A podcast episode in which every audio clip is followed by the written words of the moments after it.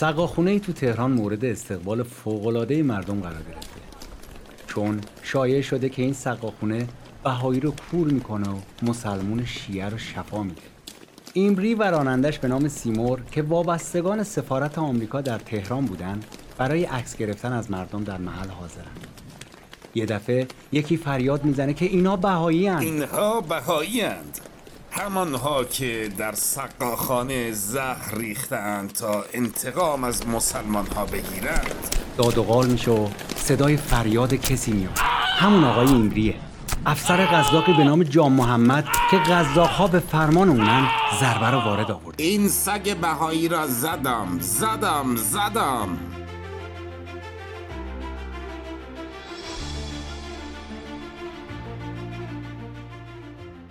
توانا پادکست. دیگری نامه.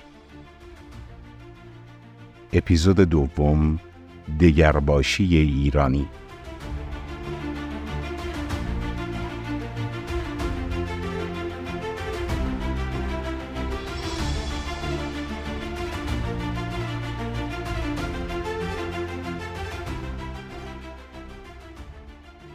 درود به شما عزیزان همراه.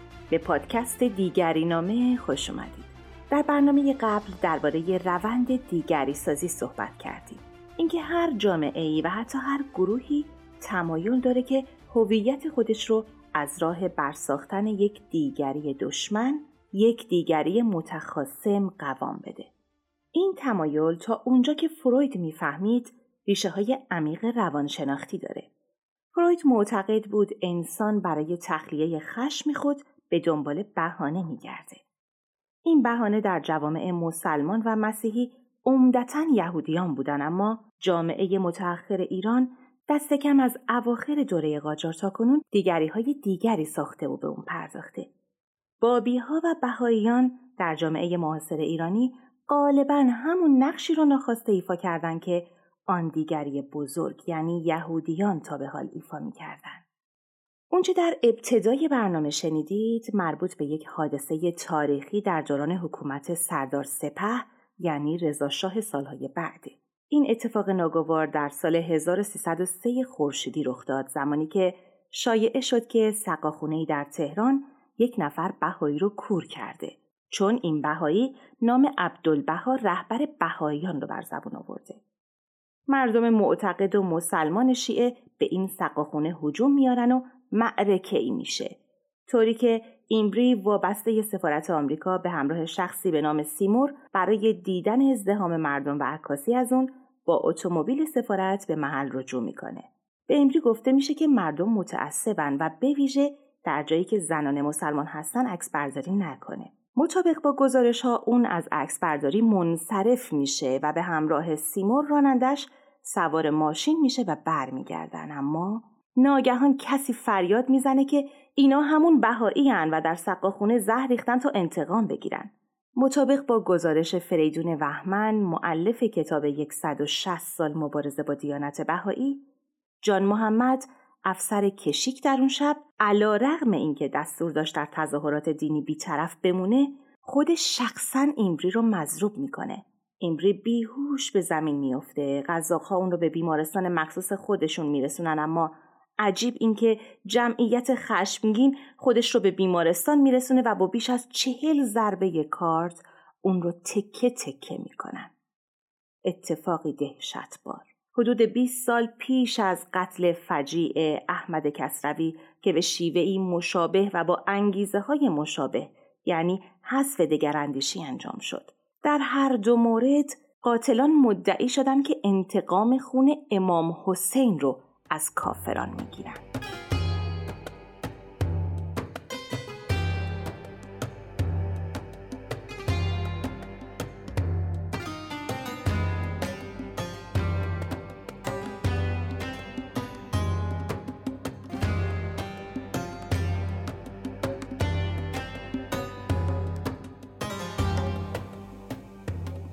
چهل شبانه روز در مسجد کوفه اعتکاف کرده بود. حجره رو به منزل خودش تبدیل کرده و در اون به ذکر گفتن و راز و نیاز با خداوند مشغول شده بود. حاجتی داشت که باید برآورده می‌شد.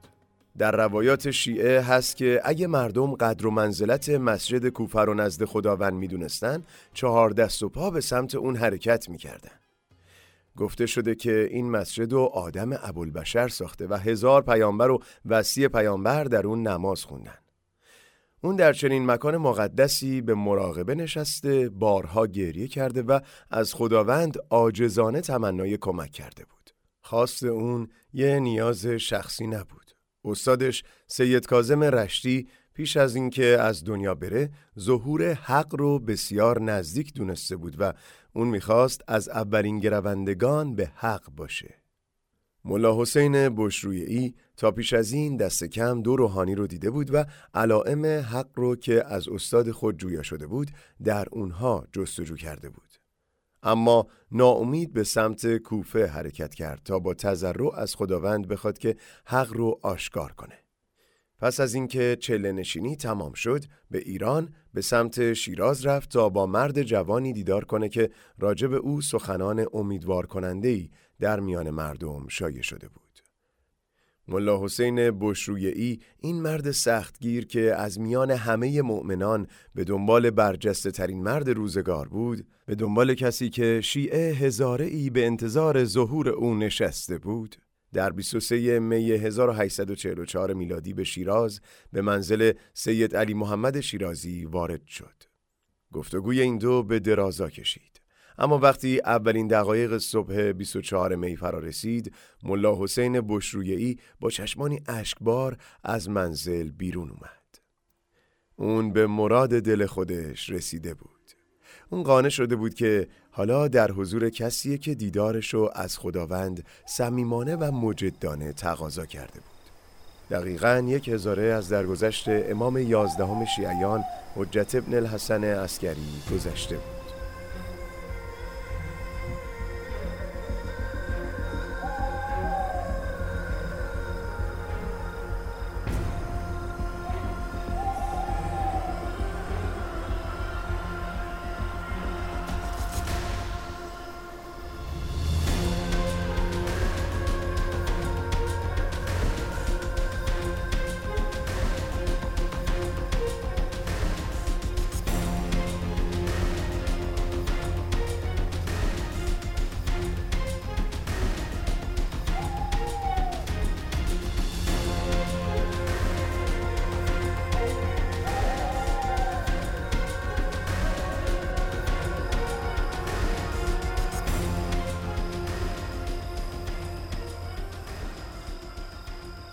ملا حسین بشرویی تنها شیعه پاک باخته و راسخ العقیده ای نبود که در اون روزگار ظهور منجی آخر و زمان را انتظار می‌کشید.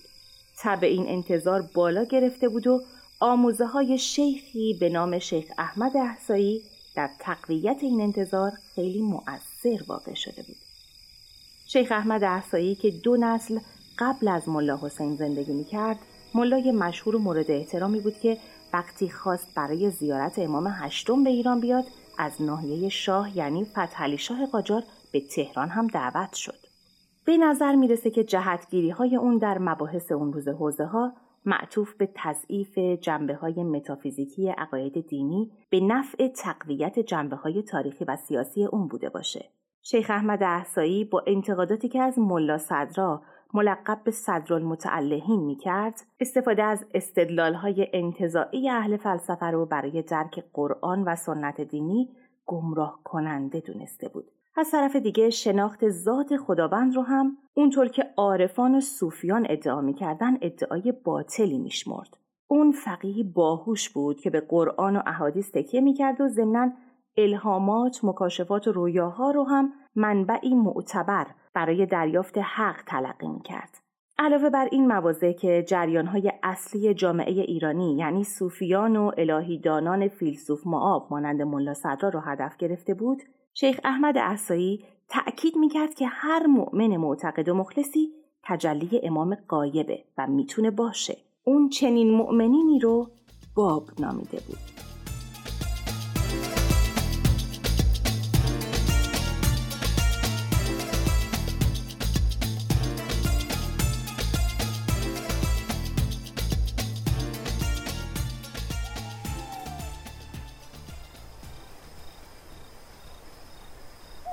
همزمان با قتل ایمری در شهر شایع شد که محرکین قتل او رو به جای سوپر نماینده شرکت نفت آمریکایی سینکلر که قراردادش در جریان تصویب بوده کشتن. این امر رو گزارش سفارت آمریکا تایید می‌کنه.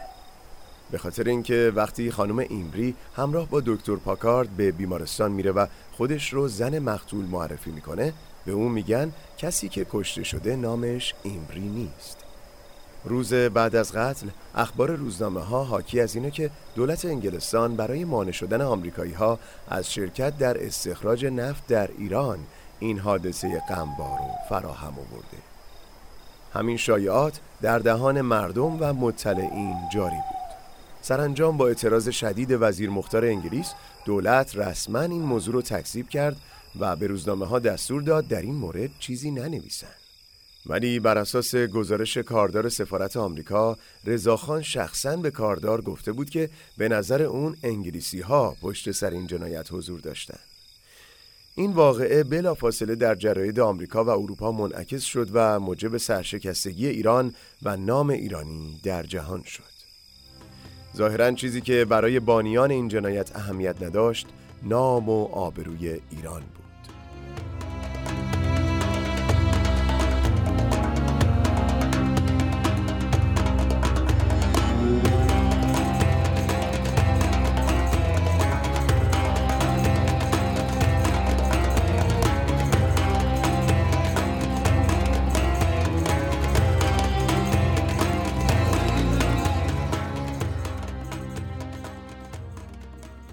اونچه شنیدید از فریدون وحمن معلف کتاب 160 سال مبارزه با دیانت بهایی بود. اونچه در این گزارش بسیار جالبه اینه که دولت آمریکا در اون زمان برای مردم ایران یک دیگری سیاسی نبود. ویلیام مورگان شوستر که به وسیله اولین مجلس شورای ملی و به عنوان مستشار در امور اقتصادی استخدام شد و همینطور هاوارد باسکرویل معلم آمریکایی که در هواداری از جنبش مشروطه ایران جون خودش را از دست داد تنها تجربیات ایرانیان از حضور آمریکاییان در حیات اجتماعی و سیاسیشون بود. این تجربیات مثبت طبیعتا تصویری منفی باقی نگذاشته بود. با این حال بعد از قتل فجیع ایمری تمامی سفارتخونه های خارجی با ارسال یادداشتی اعتراضی به وزارت خارجه خواهان تأمین امنیت نمایندگان دولت‌های خارجی در ایران شدند. سردار سپه که نخست وزیر و مسئول اوضاع بود ناچار شده بود که به طبع شایعات مقصر رو دولت انگلستان معرفی کنه. واقعیتی که نشون میده چگونه دیگری ها در ذهن ما که اونها رو خلق می‌کنیم می‌تونن جابجا بشن و نقشای متفاوتی به عهده بگیرن. گویا تنها با وجود این دیگریه که اوضاع تحت کنترل در میاد و مقصر یا مسبب فجایع خیلی زود پیدا میشه. هرچقدر که مرز میان ما و این دیگری ها روشن، متمایز و کاملا تند و تیزه به نظر میاد که مرز میان دیگری ها سیال باشه. اگر بهایی ها مقصر نیستن پس لابد انگلیسی ها مقصرن. این دو دیگری در ذهنیت ما ایرانیان اغلب حتی یکی شدن.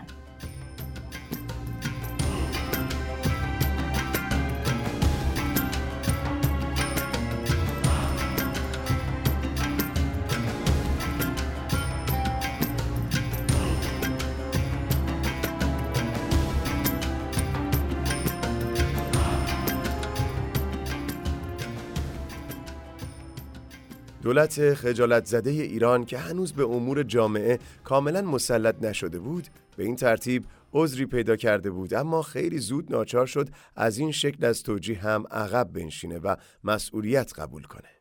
مطابق با گزارش فریدون وحمن سردار سپه که یک سال بعد از این واقعه تاجگذاری کرد و به مرور به اوضاع تسلط پیدا کرد بعض همه از جمله بهاییان تغییر کرد. او می نویسه از سال 1928 به بعد با تحکیم موقعیت رضاشاه روابط اون با ملاها تغییر کرد. اون که دریافته بود که هیچ گونه اصلاحاتی با مداخلات ایشان در امور کشور عملی نیست، با روشی سخت و خشن سیاست خودش رو تغییر داد. در سال 1928 وارد حرم حضرت معصومه شد و آخوندی را که روز قبل به همسر رضاشاه به خاطر حجابش بی احترامی کرده بود و به دست خودش تنبیه کرد. از اون پس با گذراندن قانون لباس از مجلس قرار شد فقط کسایی که امتحان مخصوصی رو گذرانده باشن حق استفاده از لباس روحانیت رو دارن. اینجوری بود که پوشیدن لباس اروپایی و گذاشتن کلاه پهلوی برای مردا اجباری شد. بعد این بود که کلاس های دانشگاه مختلط شد و سینماها و رستوران هایی که زنا رو را نمی‌دادن جریمه شدند. در سال 1935 سینه زنی و مراسم مذهبی رو تو خیابونا قدغن کرد و نارامی های مشهد رو با خشونت سرکوب کرد. با شروع این مرحله از سلطنت اون نه فقط وضع بهایی ها بلکه وضع همه مردم ایران دستخوش تغییر شد.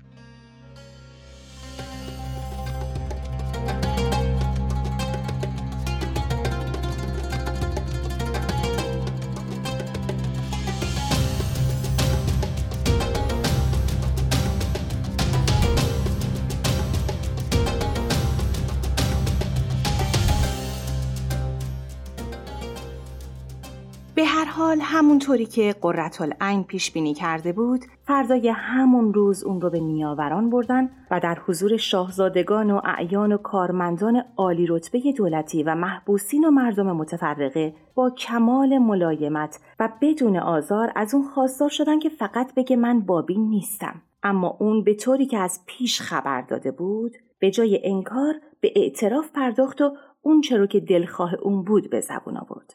بنابراین اون رو به ارک تهران آوردن و روبندی که مدتی بود از بکار بردن اون دست کشیده بود به صورتش آویختن و چون وارد ارک دولتی شدن اون رو در روی خرمنی از حسیر که در خونه ها در زیر قالی میاندازن قرار دادن و قبل از اینکه اون خرمن را آتیش بزنن میرغضبان پارچه کهنهای به گلوی اون فرو بردن خفش کردن و جسد اون رو طعمه آتیش کردن و خاکسترهای اون رو به باد دادن. این بخشی بود از کتاب ادیان و آراء فلسفی در آسیای مرکزی فصل یازدهم سوء قصد نسبت به شخص شاه. تعلیف کنت دوگوبینو وزیر مختار فرانسه در سالهای 1271 تا 1274 با ترجمه همایون فرهوشی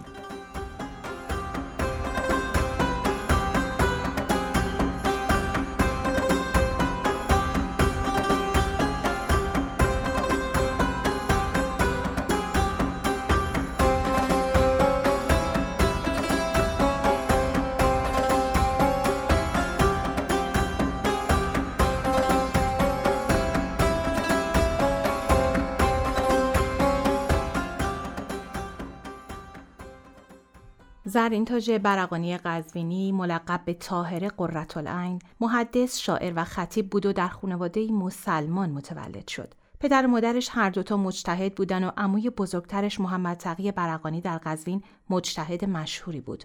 محمد تقی برقانی که به شهید سالس هم مشهوره با شیخ احمد احسایی در قزوین مناظره کرد تا با عقاید اون مخالفت کنه. بر اثر این مناظره غیر دوستانه اون حکم به تکفیر شیخ احمد احسایی داده بود که به علت استقبال شاه و برخی علمای دیگه نفوذ و محبوبیت بیشتری پیدا کرده بود. وقتی محمد تقی برقانی در مسجد بر اثر سوء قصد کشته شد، حکومت قاجار بابی ها رو متهم دونست و برادرزادش زرینتاج برقانی یا همون طاهره قرتالعین رو به جرم مشارکت در این سوء قصد بازداشت کرد. سه سال بعد وقتی که ترور نافرجام ناصرالدین شاه اتفاق افتاد و یک بار دیگه بابی ها متهم ردیف اول بودن طاهره به اتهام افساد فلعرز اعدام شد. کنت دوگوبینو در کتاب ادیان و آراء فلسفی در آسیای مرکزی شرح مفصلی میده از تدارک یکی از مقامات برای رهانیدن طاهره از اعدام. اما این تلاش با مخالفت خود طاهره به شکست انجامید. اون حاضر نشد بابی بودن خودش رو انکار کنه و درخواست بخشش کنه. گفته میشه که اون اولین زنیه که با اتهام افساد فلعرز اعدام شده. اما شهرت طاهره قرتالعین به ویژه به علت کشف حجاب او در واقعی بدشت بود. قضیه از این قرار بود که وقتی سید علی محمد باب در تبریز بازداشت شد، بابی های تمام ایران در روستای بدشت در هفت کیلومتری شرق شاهرود تجمع کردند تا در مورد چگونگی عکسالعمل خود و آینده آین بیانی تصمیم گیری کنند. این رخ داد که اهمیت فوق‌العاده‌ای در تاریخ بابی ها و همینطور بهاییان داره در تیر ماه 1227 خورشیدی معادل ژوئیه 1848 میلادی واقع شد. تاهره که از مدتها پیش با سید کازم رشتی از رهبران شیخی مکاتبه می‌کرد و لقب قررت العین یعنی نور چشم رو از او دریافت کرده بود خودش در مسائل ایمانی و آینی صاحب نظر بود و اصرار داشت که سید علی محمد باب در جایگاه اعلان یک دیانت تازه قرار گرفته. اون در گرد همایی بدشت هجاب اسلامیش رو از سر انداخت و سراحتا اعلام کرد که دین اسلام با همه احکامش نقض شده و همکنون آین بیانی به رهبری سید علی محمد باب ظاهر شده. کشف هجاب اون در میان خود بابی ها اختلاف انداخت و موجب شد که یکی از اولین گروندگان به باب یعنی محمد علی بارفروشی با اون مخالفت و مجادله کنه.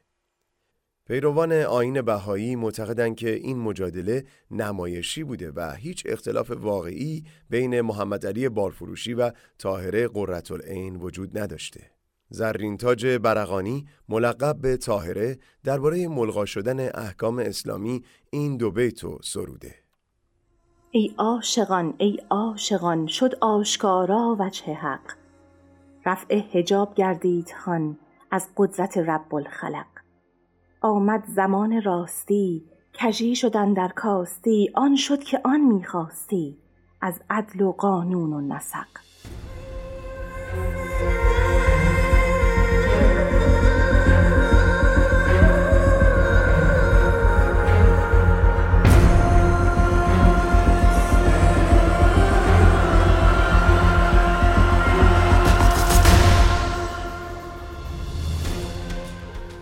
به دنبال ملا حسین بشرویهی جمعی دیگه از پیروان شیخ احمد احسایی که شیخی نامیده می شدن با سید محمد علی شیرازی که حالا باب نامیده می شد دیدار کردند.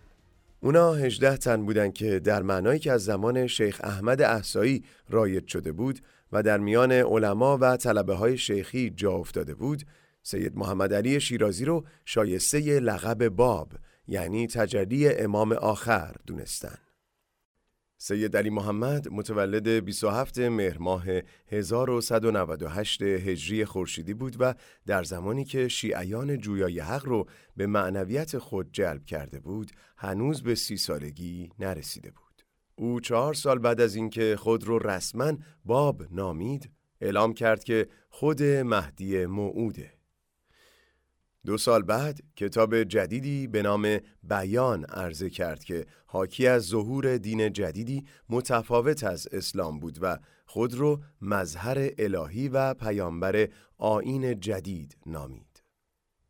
به این ترتیب سید محمد علی تردیدی برای ارادتمندان به خودش باقی نذاشت که صحبت بر سر تولد یک شاخه جدید از اسلام نیست بلکه صحبت بر سر ظهور عصر تاریخی جدیدی برای پیروان راه منویت و حقه حکومت قاجار که روابط محکمی با آخوندهای سنتی شیعه داشت برای در پیش گرفتن یک سیاست مشخص در خصوص پیروان پرشور این آینه جدید مدتی سردرگم بود. زمانی که هنوز ناصر شاه قاجار ولیعهد بود با حکم محمد شاه این جوان شیرازی جسور رو به محکمه هایی در تبریز بردن تا در حضور علماء متعصب و سنتی شیعه به سوالات دشوار پاسخ بده. برخی منابع به نقل از پزشک ایرلندی تبار درباره ایران ویلیام کرمیک بر این اعتقادند که ناصرالدین میرزا ولیعهد وقت ترجیح داد که با یک گواهی پزشکی دال بر دیوانگی سید علی محمد سر و ته قضیه رو هم بیاره. دکتر عباس امانت مورخ بر این گمانه که ناصرالدین میرزا با این گواهی پزشکی ساختگی و فرمایشی در حقیقت می‌خواست که راهی میانه پیدا کنه. نه جانب آخوندهای سنتی رو بگیره که خواهان قتل باب بودن و نه این مدعی جسور رو تایید کنه. هر دو سیاست دردسرهای خودش رو داشت سیاست اول اون رو با آخوندهای سنتی درگیر کرد و سیاست دوم با نوگرایانی که معلوم نبود چی در سر دارن. گذشت زمان نشون داد که نگرانی اون کاملا بجا بود. اما وقتی که باب خود رو مظهر الهی نامید و کتاب جدیدی عرضه کرد جای مسلحت سنجی سیاسی تنگ شد و ولیعهد که حالا دیگه شاه جوان ممالک محروسه ایران شده بود تصمیم خودش رو گرفته بود. صدر اعظم اون امیر کبیر فرمان داد که سید علی محمد شیرازی رو در سن 31 سالگی اعدام کنند. به این ترتیب حکومت قاجار پرداخت هزینه سنگین رو بر عهده گرفته بود و خودش رو دشمن کسانی ساخته بود که حاضر نبودن برای حفظ جان حقیقتی رو که شورمندانه دریافته بودن انکار کنن. تمامی اونچه بعدها در دوران پنجاه ساله سلطنت ناصر شاه قاجار و حتی پس از اون رخ داد تحت شعاع برخورد خشن این حکومت با باب و پیروانش قرار گرفت. سایه این نوگرایان که از عمق حوزه های شیعی و سنتهاش برخواسته بودن و حالا دین خودشون رو حتی متمایز از اسلام میپنداشتن در همه جا دیده می‌شد. بالای منابری که مشروطه رو موعظه می‌کردن و از ضرورت اون سخن می‌گفتن تا انجمنهای خفیه‌ای که ضرورت تحول در ظاهر و باطن زن ایرانی رو در دستور کار داشتن و زرین تاج برقانی ملقب به طاهر قرتالعین رو الگوی خودشون می‌دونستن.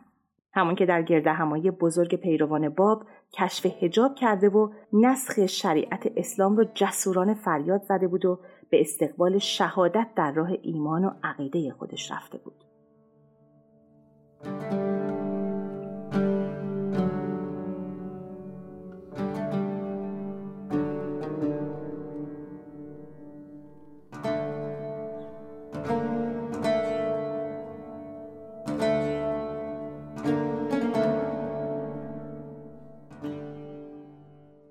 در این برنامه سعی کردیم با نقل داستانهایی تلخ و شیرین از تاریخ معاصر کشورمون نوری هرچند کوچک بر هویت خودمون بتابونیم.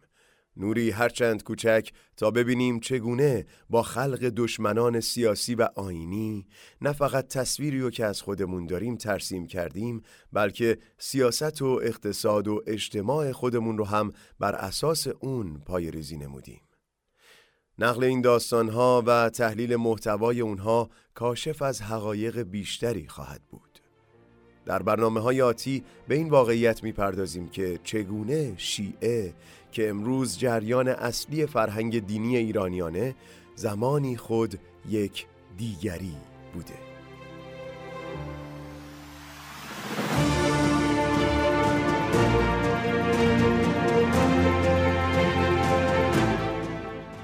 از اینکه در این برنامه با ما همراه بودید سپاسگزاریم. پادکست دیگری نامه رو در صفحات گفت و شنود در شبکه های اجتماعی دنبال کنید. هر هفته با یک اپیزود با شما خواهیم بود. نقد و پیشنهادهاتون و روایت و تجربه شخصیتون رو هم با ما در میان بگذارید.